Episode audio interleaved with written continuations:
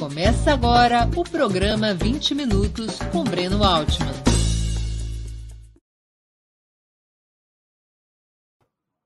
Bom dia. Hoje é 28 de junho de 2022. Está começando mais uma edição do programa 20 Minutos Análise. No último dia 21 de junho, foram lançadas as diretrizes programáticas da chapa Lula-Alckmin, documento que sintetiza a alternativa de governo apresentada por uma coalizão de sete partidos: PT, PSB, PSOL, PCdoB, PV, Rede e Solidariedade. Quem quiser ler esse importante texto poderá baixá-lo no site do PT. O endereço é pt.org.br barra baixa, hífen aqui, hífen as, hífen diretrizes, hífen do, hífen programa, hífen de, hífen governo, hífen de, hífen Lula, hífen e, hífen Alckmin. É o endereço que está na tela. Vocês podem clicar nesse, copiar esse endereço, anotar esse endereço, copiá-lo e clicá-lo para ter acesso à íntegra do documento. São 34 páginas e 121 pontos, abarcando os principais temas da vida brasileira. Nas próximas semanas, antes de serem aprovadas como compromisso formal da aliança pró-Lula, eh, essas diretrizes poderão ter o anexo, poderão ter a, a adesão, a, a, a integração de outras contribuições através de uma plataforma, essas contribuições poderão ser feitas em uma plataforma que pode ser localizada também na morada digital do PT. Esse é o link para a plataforma www.programajuntospelo.brasil.com.br. Através desse link você pode acessar a plataforma e colocar oferecer a sua contribuição às diretrizes programáticas recentemente lançadas. Esse documento teve bastante repercussão nos meios de comunicação e provocou diversos movimentos na sociedade. Para a esmagadora maioria dos que se opõem a Bolsonaro e ao seu governo, a proposta aparentemente foi acolhida como positiva e suficiente ao demarcar terreno em pelo menos duas questões vitais: a defesa da democracia e a superação do dramático quadro social de, de miséria no qual está mergulhado o Brasil. Obviamente que os bolsonaristas carimbaram o documento como um novo manifesto comunista, ressaltando como repulsivo, entre outras posições, o alinhamento em favor de um Estado mais forte, capaz de se contrapor à extrema desigualdade de renda e de enfrentar a concentração de riqueza. Setores expressivos da oposição liberal burguesa ao atual presidente, cujas vozes principais são os meios monopolistas de comunicação, criticaram as diretrizes por motivos semelhantes aos da extrema direita simplesmente não aceitam o abandono do modelo neoliberal e defendem a continuidade de políticas amigáveis à acumulação capitalista desenfreada. Austeridade fiscal, privatizações, desregulamentações e subordinação aos centros hegemônicos do capitalismo mundial. Mas há também na esquerda quem considera o texto inicial da chapa Lula-Alckmin excessivamente genérico e desprovido, com maior clareza, de reformas estruturais que poderiam representar ruptura com o neoliberalismo e radicalização da democracia. Para fazermos um balanço inicial desse robusto documento, é que dedicaremos o 20 minutos análise de hoje. Antes de continuarmos, eu queria pedir um pouquinho de paciência para o nosso imprescindível recado comercial. Opera Mundi tem como principal fonte de receita o apoio de seus leitores e espectadores. A sua contribuição financeira, portanto, é decisiva para nossa manutenção e desenvolvimento. Há cinco formas possíveis de contribuição. Primeira forma, você pode se tornar assinante solidário de Opera Mundi em nosso site, com uma colaboração mensal permanente. Basta acessar o endereço operamundi.com.br barra apoio. Eu vou repetir, operamundi.com.br barra apoio. Segunda forma de contribuição, você pode se tornar membro pagante de nosso canal no YouTube. Basta clicar na opção Seja Membro em nossa página dessa plataforma e escolher um valor no nosso cardápio de opções. Terceira forma de contribuição. Durante a transmissão de nossos vídeos, você poderá contribuir com o Super Chat ou Super Sticker. Normalmente, apenas as perguntas acompanhadas pelo Super Chat ou feitas por membros pagantes de nosso canal no YouTube são lidas e respondidas durante os programas ao vivo. Quarta forma de contribuição.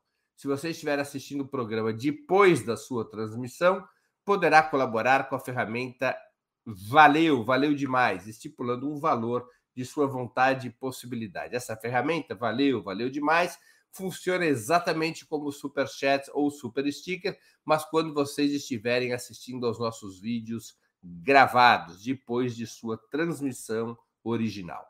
Quinta forma de contribuição. A qualquer momento, você poderá fazer um Pix para a conta de Opera Mundi, de qualquer valor que julgue adequado.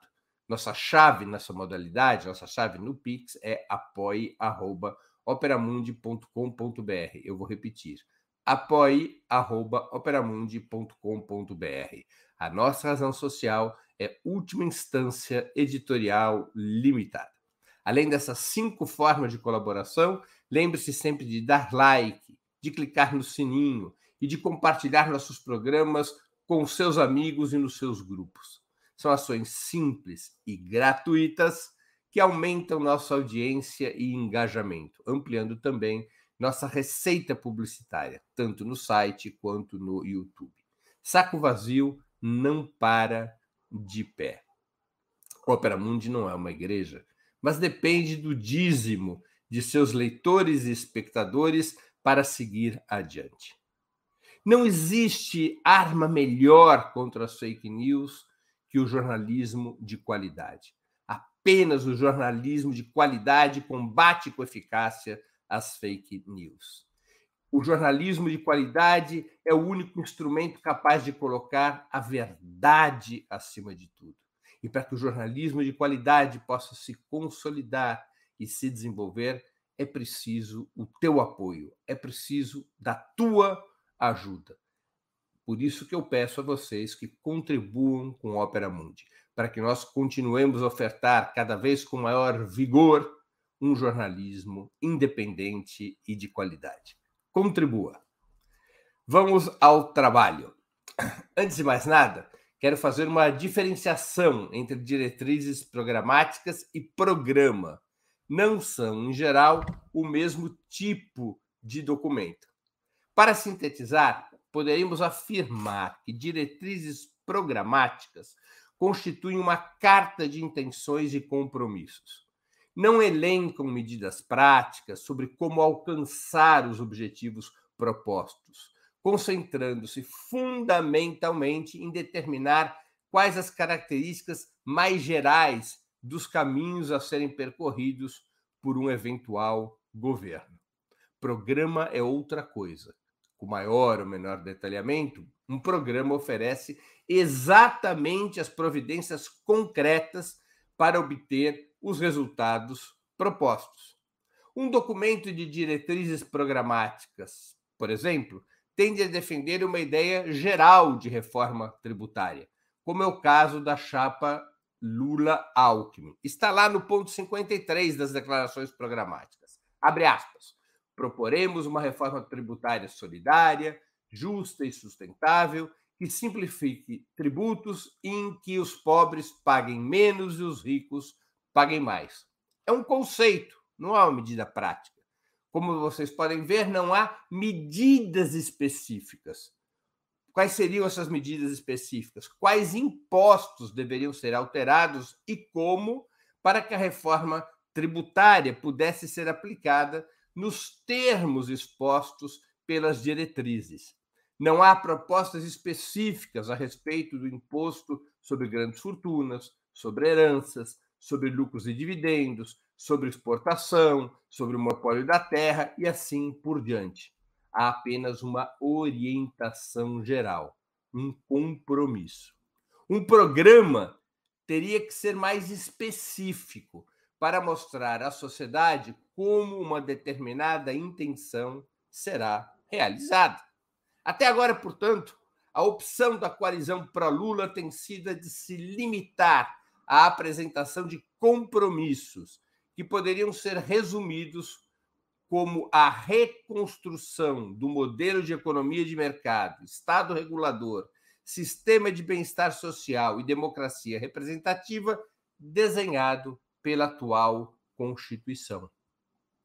Apesar de ter votado contra a Carta Magna no Congresso Constituinte ocorrido entre 1987 e 1988, exatamente por considerá-la insuficientemente democrática e excessivamente favorável ao capital, o PT passou a liderar contra Bolsonaro uma ampla frente de forças que lutam pela restauração da ordem política, econômica e social prevista pela lei maior em vigor, prevista pela própria Constituição contra a qual votou o PT em 1988, porque a considerava, repito, insuficientemente democrática e excessivamente favorável ao capital.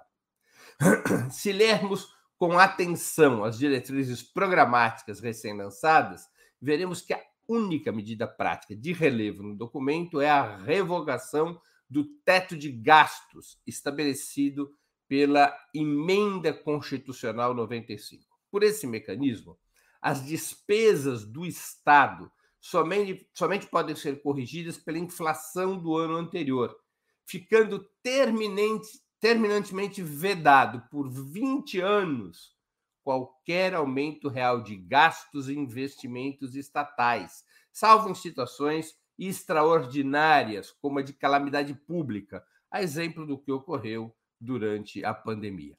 Esse ponto específico, revogação do teto de gastos, já acumula um forte consenso, incluindo até mesmo frações do liberalismo. No mais, é impensável que um novo governo possa enfrentar cenários de emergência, como a fome e a miséria que se alastram, sem expandir imediatamente a capacidade de custeio e investimento da União.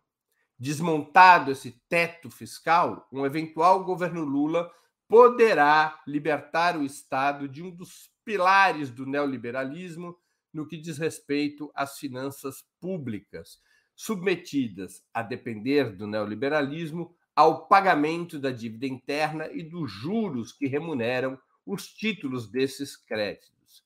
O governo, sem essa lei draconiana, sem o teto de gastos, poderá dar os primeiros passos para retomar a construção do sistema de bem-estar social que vinha sendo paulatinamente forjado pelos governos petistas entre 2003 e 2014, até que explodiu a crise, a crise que levaria ao golpe contra a presidenta Dilma Rousseff. Com exceção da revogação do teto de gastos, no entanto, as diretrizes programáticas se restringem a apresentar, de forma moderada e cautelosa, os compromissos com a retomada dos princípios constitucionais e seu alargamento paulatino. Ainda que diversos temas polêmicos tenham sido evitados, como a revogação da reforma previdenciária e da independência do Banco Central, isso não amenizou o mal-estar da burguesia brasileira contra o documento. Exatamente porque os seus interesses de classe, os interesses de classe dos setores hegemônicos da burguesia brasileira, colidem com os termos mais progressistas da Constituição atual. As elites empresariais impulsionaram o golpe de Estado em 2016 contra a presidenta Dilma Rousseff e a eleição de Jair Bolsonaro em 2018, exatamente porque queriam um governo que modificasse no texto constitucional e na legislação ordinária todos os obstáculos para a acumulação capitalista, reduzindo drasticamente salários, direitos e regulamentações. Mas quais as razões para a aliança pró-Lula estar se limitando, até o momento, a fixar diretrizes programáticas e não a desenhar efetivamente um programa? Poderíamos especular, e é o que eu vou fazer aqui, dois motivos razoáveis. O primeiro motivo é que a tática de frente ampla, incluindo setores da oposição liberal burguesa a Bolsonaro, torna bastante difícil a construção de consensos que vão além das intenções e compromissos firmados nas diretrizes programáticas. Muitos dos atuais aliados sempre defenderam certas políticas fundamentais de natureza liberal e privatista contra as quais o PT e, a, e, o conjunto da esquerda lutaram com unhas e dentes. No vasto espectro de forças e lideranças que estão se juntando para derrotar Bolsonaro, estabelecendo esse objetivo, a derrota de Bolsonaro como central, um objetivo quase exclusivo, há muitas divergências programáticas de importância. Caso fosse buscado um programa mais detalhado, os riscos de conflitos e divisões no interior da coalizão pró-Lula não seriam pequenos. Afinal, um pressuposto de alianças, quando são profundas as diferenças de classe e projeto, é deixar para outro momento o que divide, fixando-se apenas no que une. No caso concreto da Frente Ampla contra Bolsonaro, isso tem representado deixar para uma segunda etapa o enfrentamento ao neoliberalismo, depois da eleição, depois da eventual eleição e posse do presidente, do ex-presidente Lula para um terceiro mandato. Na primeira etapa, o objetivo parece estar circunscrito a colocar para fora Bolsonaro, sem debates ou audácias maiores sobre o que colocar no lugar das políticas bolsonaristas pelas quais votaram em muitas oportunidades vários dos atuais aliados no movimento para eleger Lula à presidência. Por esse motivo, o de impedir tensões dentro da aliança, aparentemente também se deixa de fora qualquer referência, condenação ou simples análise sobre o golpe de 2016, a Operação Lava Jato e a própria prisão de Lula, episódios decisivos para a ascensão de Jair Bolsonaro ao comando do Estado. Não são poucos os integrantes da Frente Ampla que estiveram de lados antagônicos da trincheira nesses três acontecimentos muito relevantes.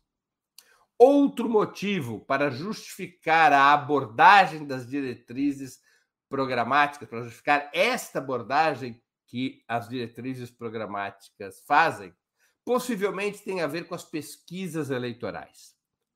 Com Lula disparando na frente de Bolsonaro e com fortes chances, fortes e crescentes chances de vencer no primeiro turno, para que correr riscos com temas que poderiam provocar desarranjo com alguma fatia do eleitorado? Claro, poderia ser desenvolvido um pensamento diferente. Se a vantagem é tão grande como mostram as pesquisas, não haveria margem de manobra para um programa mais audacioso que pudesse atrair o apoio do eleitorado e ter mais força, conceder mais força para a implementação desse programa a partir do início de um eventual quinto governo liderado pelo PT? Tudo indica, porém, que a tática de retranca é a que predomina. Vamos falar em termos futebolísticos. Menos Tele Santana, mais Carlos Alberto Parreira.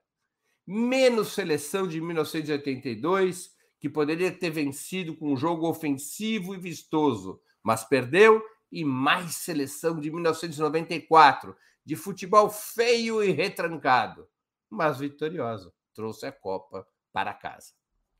Há um senso comum de que programa detalhado atrapalha quem está na dianteira em pesquisas, por estender o leque de chances a serem exploradas pelos adversários que estão atrás. Não é uma verdade absoluta. Muitas vezes, ter propostas impactantes e estruturais pode trazer mais votos, pode trazer mais apoios do que compromissos e intenções, ainda que gerando maior polêmica. Há várias eleições na América Latina que assim o demonstram. A de Hugo Chávez, em 1998, defendendo como grande proposta a convocação de uma Assembleia Constituinte para enterrar aquela república bipartidista entre liberais e conservadores, ou mesmo eleições mais recentes, como a de Petro e Boric, que faziam uma defesa firme de determinados pontos programáticos. Não apenas de intenções de compromissos, mas de medidas práticas.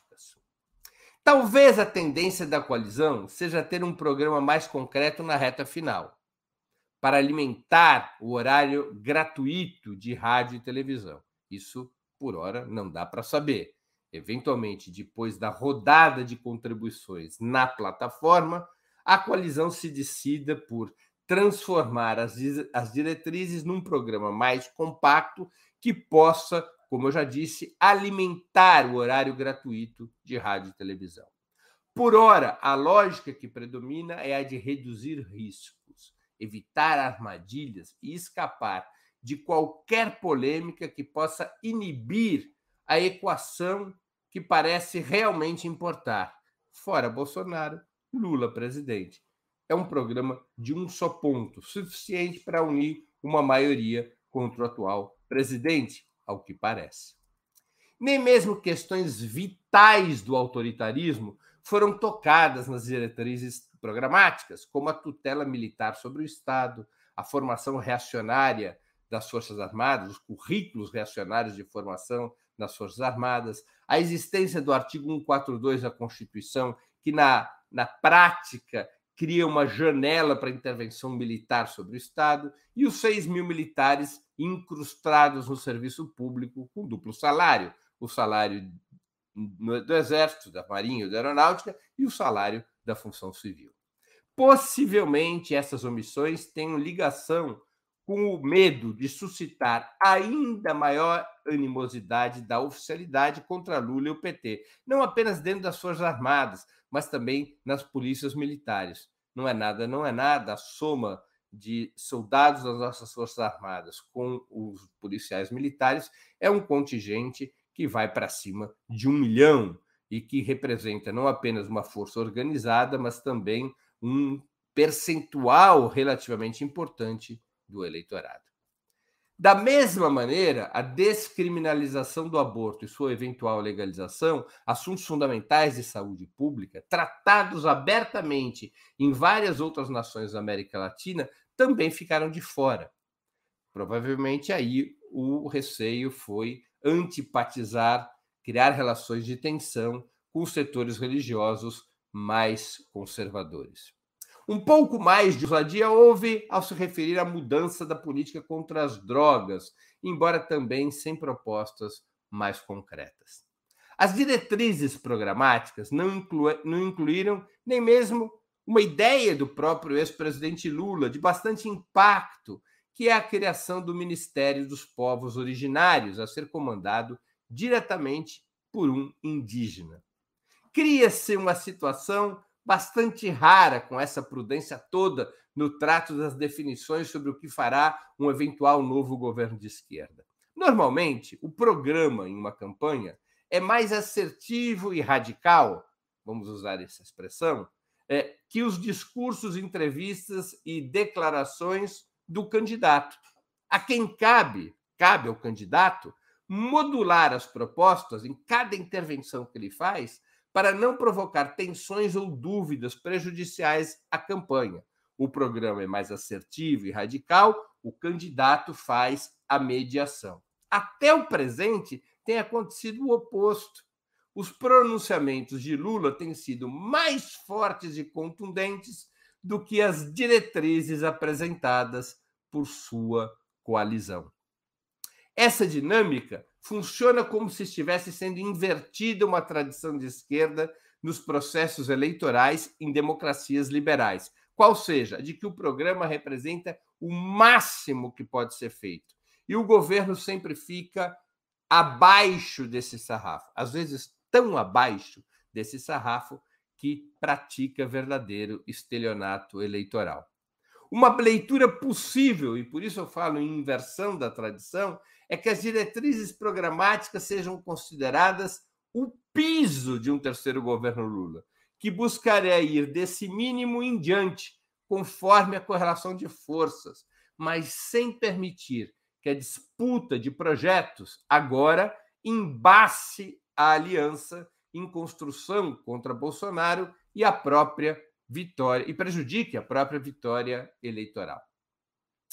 Para concluir, é importante registrar outra vez mais que o sentido das diretrizes programáticas é progressista, ainda que genérico. Seu eixo é asfaltar uma nova via de desenvolvimento baseada em distribuição de renda, riqueza e poder. Trata-se de uma opção com forte potencial de inserção entre as classes trabalhadoras, como demonstram as pesquisas, e de rejeição entre os segmentos mais ricos. Uma assertividade maior nas propostas, definindo um verdadeiro programa de governo, a essa altura talvez não tivesse consequências positivas no plano eleitoral. Mas o que pode estar se perdendo é a oportunidade de combinar a liderança do Lula com algumas reformas bem desenhadas, acolhidas e apoiadas pelo voto popular. O que pode tá, estar se perdendo é a oportunidade de fazer com que essas medidas práticas tenham a benção do povo no mesmo momento em que é eleito o presidente da República, de tal sorte que o novo presidente, uma vez empossado, possa dizer: estou levando a cabo essas propostas porque as defendi na campanha eleitoral e o povo me deu seu aval para implementá-las. O sentimento dominante na maioria do povo, de toda maneira, segundo as pesquisas, é o de protesto. Há uma onda poderosa na opinião pública contra Bolsonaro, que é atraída pela negação de tudo o que representa o ex-capitão, e não especialmente por um rumo programático. Essa é uma eleição plebiscitária, mais do que programática, segundo indicam as pesquisas. Lula é o ponto de confluência desse voto de protesto, que se soma aos 30%, 35% dos sufrágios tradicionalmente petistas. Essa essa confluência é tornada possível pelo legado dos governos de Lula e de Dilma, pela história pessoal do líder petista e pelo martírio imposto pela Lava Jato. Um programa mais concreto e contundente, portanto, possivelmente não seja uma necessidade eleitoral para derrotar Bolsonaro. É possível derrotar Bolsonaro da forma plebiscitária com a qual está se conduzindo a campanha. Tudo mostra que a tática plebiscitária é eficaz. Não seria necessário ou não haveria maior espaço para uma tática programática de enfrentar Bolsonaro, não a partir fundamentalmente do protesto, mas de um programa claro sobre o que vai ser feito. Obrigatório será ter, no entanto, antes de janeiro, um plano de governo que combine medidas emergenciais com reformas de médio e longo prazo. Mas aí é uma outra questão.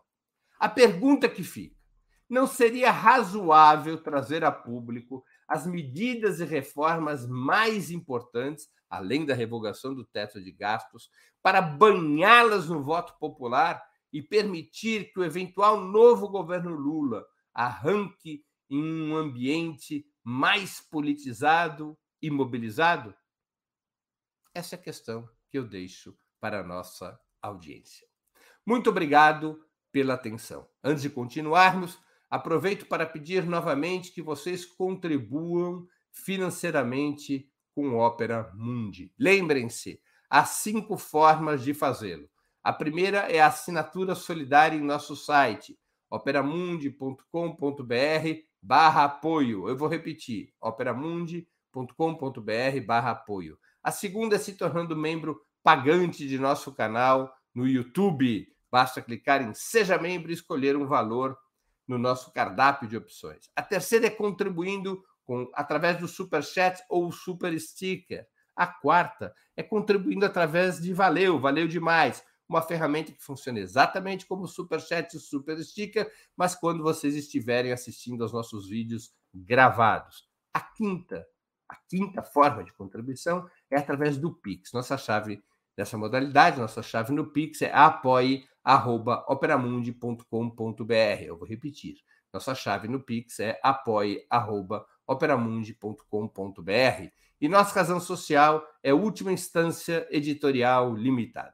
Como esse programa foi previamente gravado, dessa vez, infelizmente, não poderei responder a perguntas e comentários.